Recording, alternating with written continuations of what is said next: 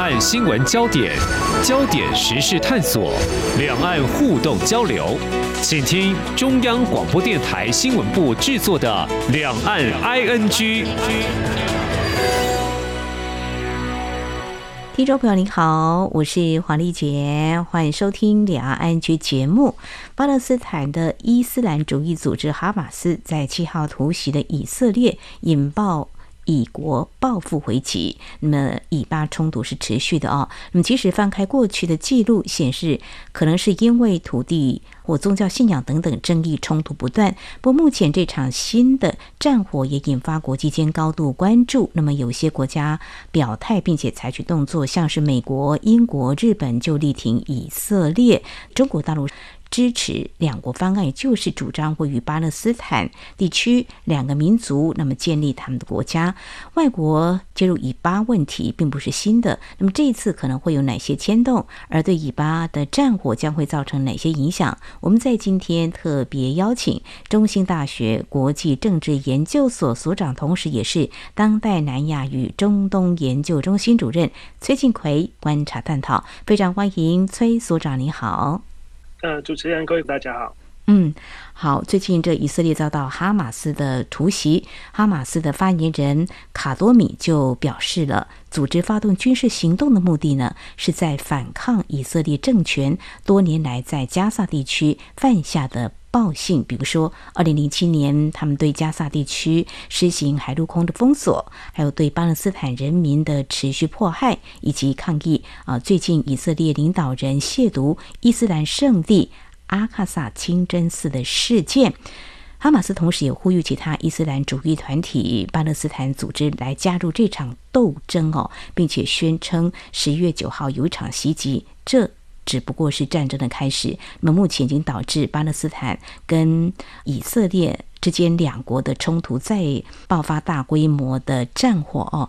那在这边呢，也简单让听众朋友了解一下这个巴勒斯坦啊，这个哈马斯的这个组织，它是在一九八七年所创建的啊。当然，现在的领导人啊有。不太一样，有些是坐镇在加萨地区的叫辛瓦啊，流亡在未来是哈尼瓦。那么称这场的一个突袭行动叫阿卡萨风暴。我们这边就要请教所长哦。那其实呢，几十年来以巴之间就会有一些啊大大小小的斗争。那么这一次呢，看起来如果从他们的发言人的说法啊来观察，到底导火线是什么呢？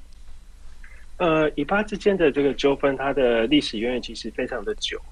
呃，如果要追溯比较近代一点的话，大概可以回溯到呃二战结束以后，当时候在一九四七年，联合国通过一个一八一号的决议案，那这个决议案又被称为是巴勒斯坦分治决议哦。嗯，那根据这个决议案，呃，当时候的联合国是将巴勒斯坦一分为二，呃，让犹太人可以在巴勒斯坦地区建立他们自己的家园，也就是后来的以色列哦。但是他同时也呃让巴勒斯坦人在巴勒斯坦地区建立他们自己的国家。嗯，可是这个决议案通过了以后，让原本居住在这个地区的巴勒斯坦人，还有周边的阿拉伯国家感到非常的不满。那也因此，在一九四八年的五月十四号，以色列建国的隔日，开启了以巴之间长达数十年的战争。嗯，那这个大概可以是归于就是呃所谓以巴冲突的原因啊，它有一些历史的因素。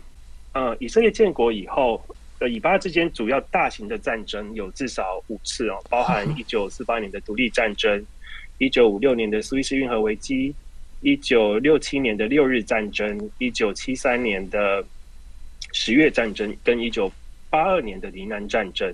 嗯，那其中呃，一九六七年的六日战争，在战争里头，以色列占领了加沙走廊，呃，约旦河西岸。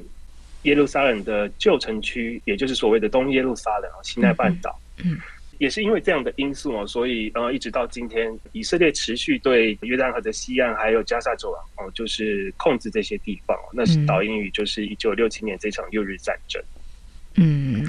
那它比较近的因素是在这些大规模的战争里头，以色列开始扩张它的土地哦。那它今天所实际控制的土地已经远远超过当初一九四七年联合国分治决议里头所允诺让犹太人所建立家园的这个呃范围。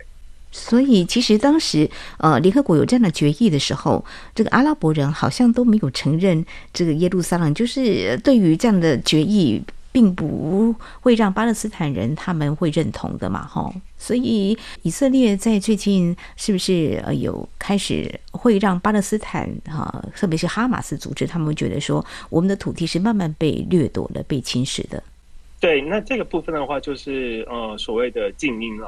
静音它其实可以分成好几点哦。那譬如说，呃，刚才前面提到以色列在战争里头占领的土地，那以色列就在过去的这数十年里头，对这些所谓的占领区或是以色列所称为的屯垦区哦，进行所谓的控制跟管理。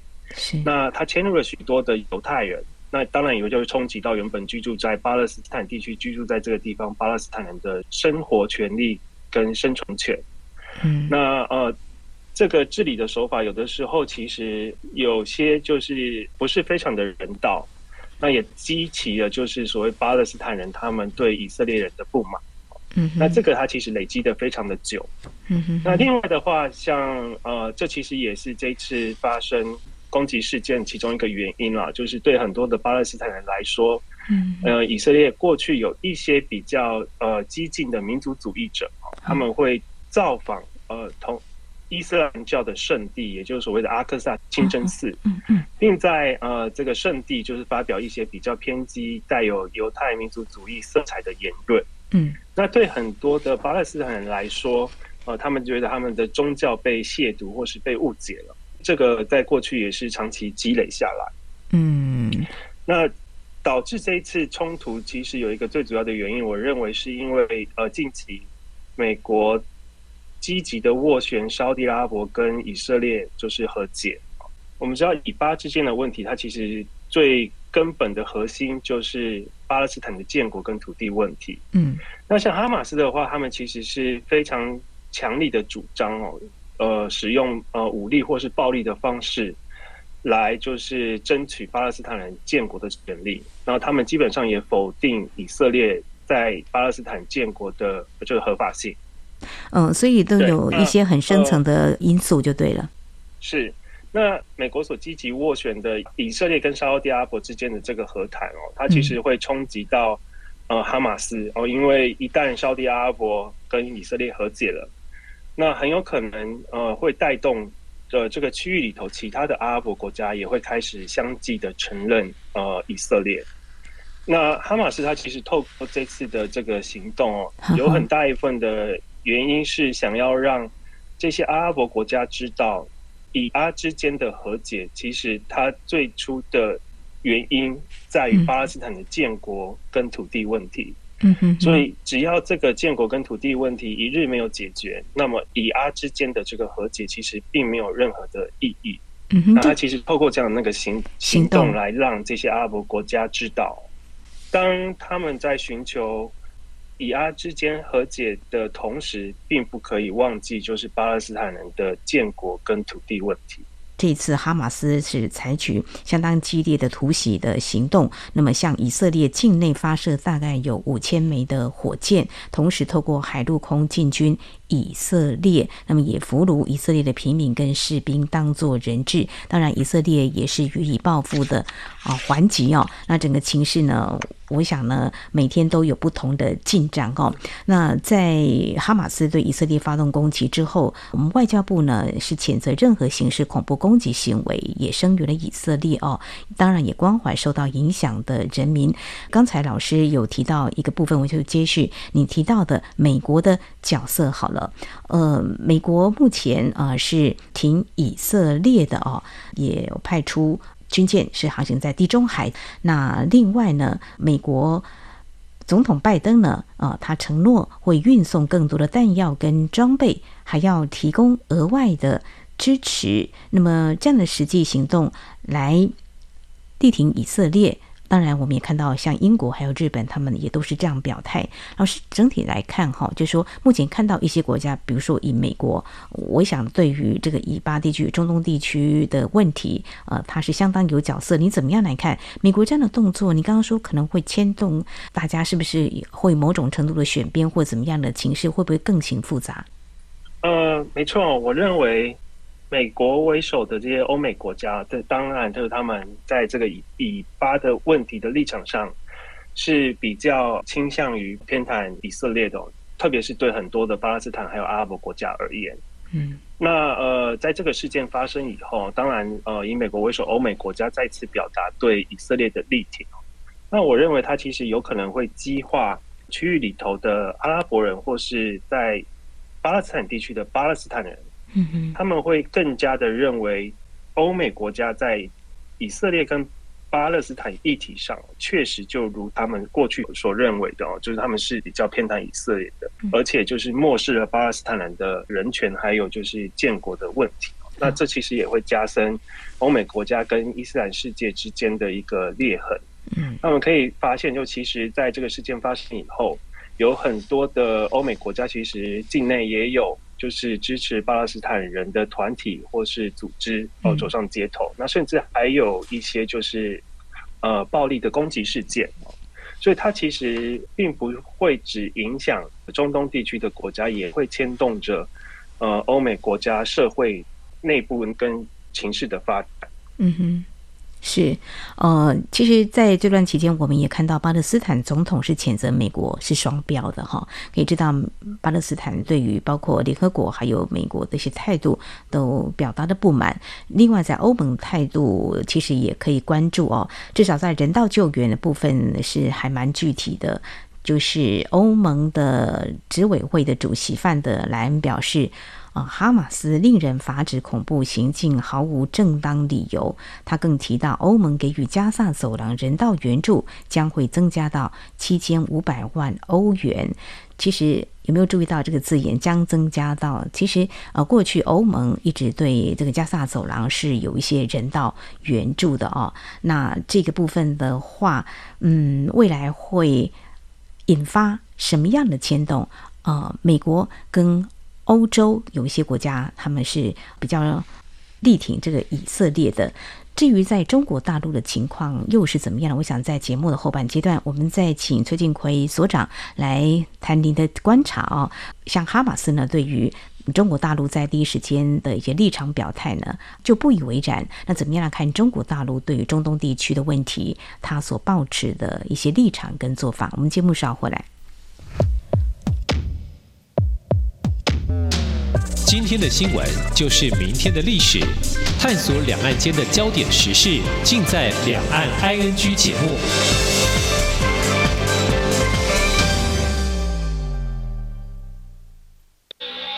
这里是中央广播电台台湾之音。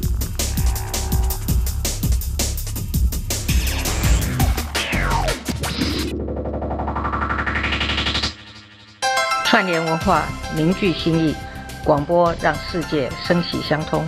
您现在收听的是中央广播电台，我是蔡英文，祝 RTI 央广九十五周年快乐。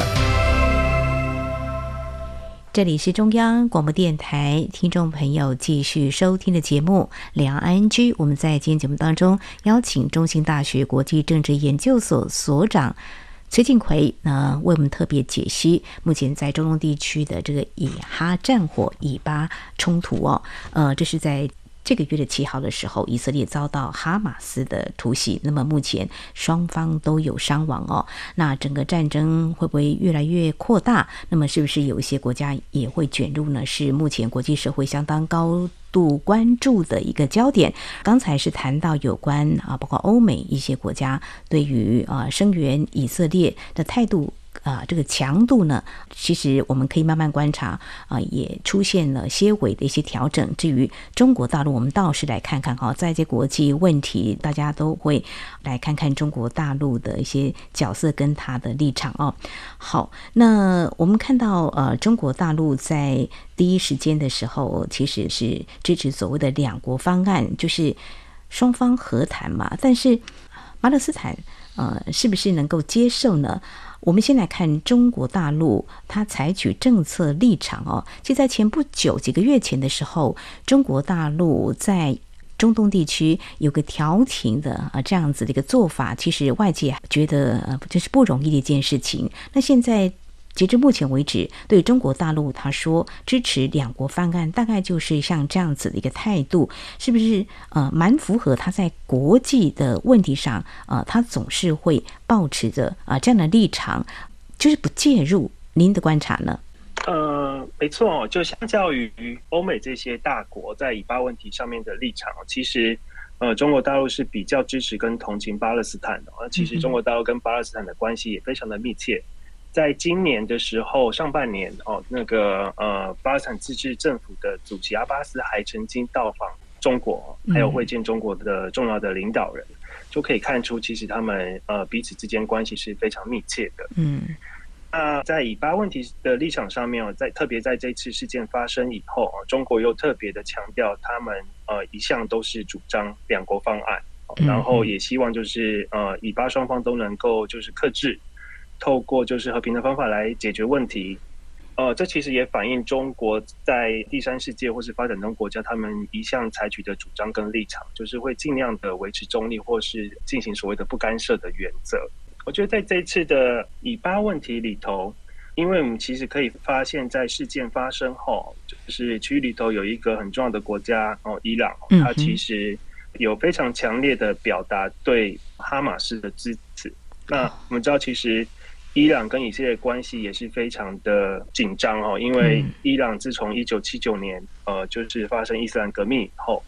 他们的外交政策其实是非常的反美、反西方跟反以色列的。嗯哼，所以这次的以巴之间的那个冲突，哦，如果在未来就是冲突扩大，那伊朗就是也很明确的表达他反对以色列的立场，那很有可能中国就可以扮演一个比较积极的角色，因为在过去，哦，刚才主持人也有提到，在今年四月的时候。在中国的调停之下啊，他调解了沙地阿拉伯跟伊朗之间的恩怨，呃，这两个国家也开始朝向关系正常化的方向来发展。嗯哼，那可是在这个事件里头哦，就是呃，西方国家要能够影响或是左右呃伊朗的能力，相较于中国来说是比较不足的，因为伊朗过去因为呃，它发展这个核子。核子进程的问题，长期遭受欧美国家的经济制裁，所以其实呃，欧美国家跟伊朗的关系也不是那么的密切，反而是中国在过去欧美国家制裁伊朗的期间哦，中国啊还是有跟伊朗维持非常紧密的经贸关系。哦，那这也是为什么他可以在今年四月调解，就是伊朗跟沙特阿拉伯之间恩怨的一个主要的原因。嗯，所以当这次的事件如果扩大，然后呃，伊朗也涉入到其中的话，那也许中国就可以发挥它比较正向积极的作用。嗯哼，所以目前看来，中国大陆是采取比较审慎的一个态度嘛，哈。中国大陆跟巴勒斯坦还有以色列，中国大陆是将两边都视为好友，希望能够和平相处。那过去当然，中国大陆也有呃跟伊朗交往，刚才。所长，你有提到了，那对于这个以巴冲突经验，他们也有过，所以更是审慎哦。呃，像现在中国大陆当然会觉得，嗯，如果可以的话呢，双方就和谈嘛，哈，那支持一个啊、呃、两国的方案。但是很重要的一点就是，伊朗态度就相对重要，对不对？伊朗他如果有比较激进的动作的时候，那有可能就会让中国大陆，也许他的做法。跟态度就会不同，可以这样来观察，是吗？嗯，没错。那另外有一点可以补充的是，是呃，就是相较于欧美国家，因为我们知道，其实呃，以色列的犹太游说团体在特别在美国，它其实呃影响力非常的大。哦哈。那它特别在就是美国的国会或者是呃每次呃总统大选的时候，都是民主跟共和两党想要积极争取的对象，就是犹太裔跟犹太团体。呃，但是中国在这个犹太或是以色列的问题上面，它比较没有呃欧美国家的包袱，因为其实呃中国的政治它有它自己比较独特的一面，所以它比较不会受到犹太的游说团体的压力而影响而左右它的外交政策。意思是美国可能会受到这样的影响吗？是的，嗯，好，那我想我们就可以继续来观察啊。其实啊，大家在探究就是哈马斯向这个以色列呃展开这个突袭的行动，呃，也有呃这样的角度观察，就是说，呃，近期呢，呃，哈马斯跟伊朗政府的关系似乎是拉近了不少。那这就很有意思，后续就要来看伊朗的态度了哈。好，那影响这场战火是不是会扩大或者是持久呢？哈，过去其实这个外国的因素都一直介入其中啊。那这次目前看起来哈，当然我们刚刚点出呃，包括就是伊朗的态度，还有美国哈，那还有哪些的面向是可以来观察？是。速战速决吗？还是其实就拖到一个变成目前看起来是还看不到尽头的感觉？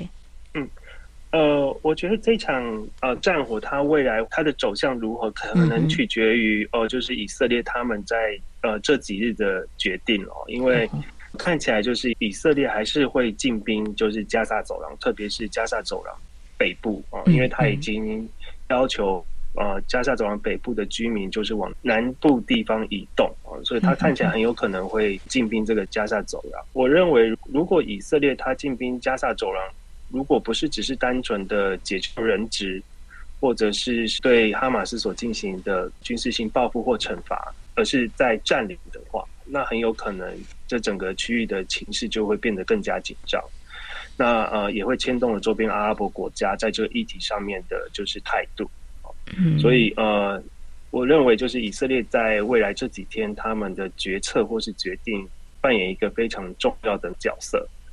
那另外的话，就是可能国际社会或是区域里头大多数的国家会比较希望，呃，这个问题还是可以透过呃政治或是和平的方法来解决问题。嗯哼。那呃，讲到政治或是和平方法来解决问题的话，也就是说，如果走上谈判桌。那他势必还是会回到就是巴勒斯坦的建国跟土地问题。嗯哼，那这个问题如果没有办法就是得到一个呃双方都能够接受的方案的话，那很有可能就是这这个冲突还是会持续下去。只是说，嗯哼，呃，冲突的规模大或是小，或者是不是频繁的问题了。刚才有提到说。在这个议题上面，有一些国家扮演很重要的角色哦，像刚才我们有讨论或是提到的伊朗。对。那另外，我觉得有一个国家其实也可以扮演一个非常积极的角色。嗯。哦，那这个国家是呃卡达。卡达怎么说呢？呃，其实，在这个事件发生以后，就是卡达也有很积极的表达，他想要担当这个调停者的。角色跟任务，嗯哼，那我认为这其实跟卡达他自己国家的定位有关系哦，因为卡达它虽然非常的小，它的国力其实也不是非常的强，是，可是他非常了解自己国家在整个区域里头，呃，可以发挥的角色跟功能哦，所以他在过去呃一向就是秩序哦，就希望能够成为区域冲突的调停者，嗯哼，那你要担当一个调停者，那你势必。要跟就是呃黑白两方正反两方都要有所接触，你才有办法担当这个调停者的角色。所以卡达其实在过去跟一些区域里头有争议性的团体或是组织，哦，它其实也有保持很密切的关系。像这次事件的主角哈马斯，或者是有另外一个团体叫呃穆斯林兄弟会，嗯，有一些国家把哈马斯跟穆斯林兄弟会列为是所谓的恐怖主义团体啊，可是。呃，卡达在他的政策跟立场上，对这些团体或是组织是相较来讲是友善的。那哈马斯甚至在二零一二年以后，把他就是政治部门的总部从呃叙利亚大马士革迁到了呃卡达的多哈。所以卡达其实在这个问题上面，他其实也可以发挥很正向积极的角色。那可能也是就是巴勒斯坦人或者是以色列可以接受的。嗯。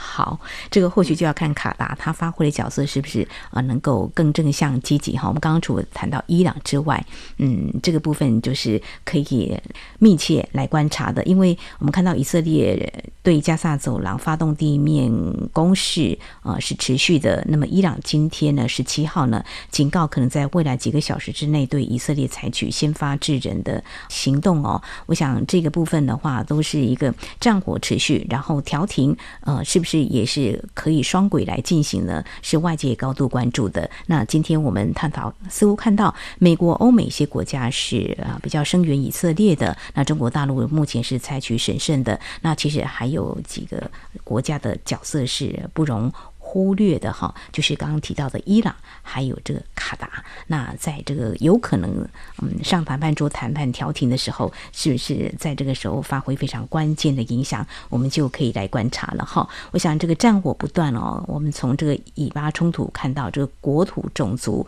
啊，应该还有宗教信仰、国际政治角力，都是影响的很重要的因素。我们在今天非常感谢中兴大学国际政治研究所所长，同时也是当代南亚与中东。研究中心主任崔进奎针对这个以巴冲突原因，还有他所牵动的影响来观察解析，非常谢谢崔所长，谢谢您，谢谢。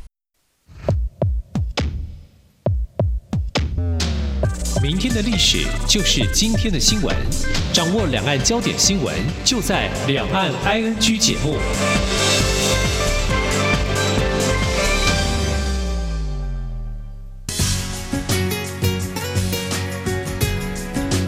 这里是中央广播电台台湾之音。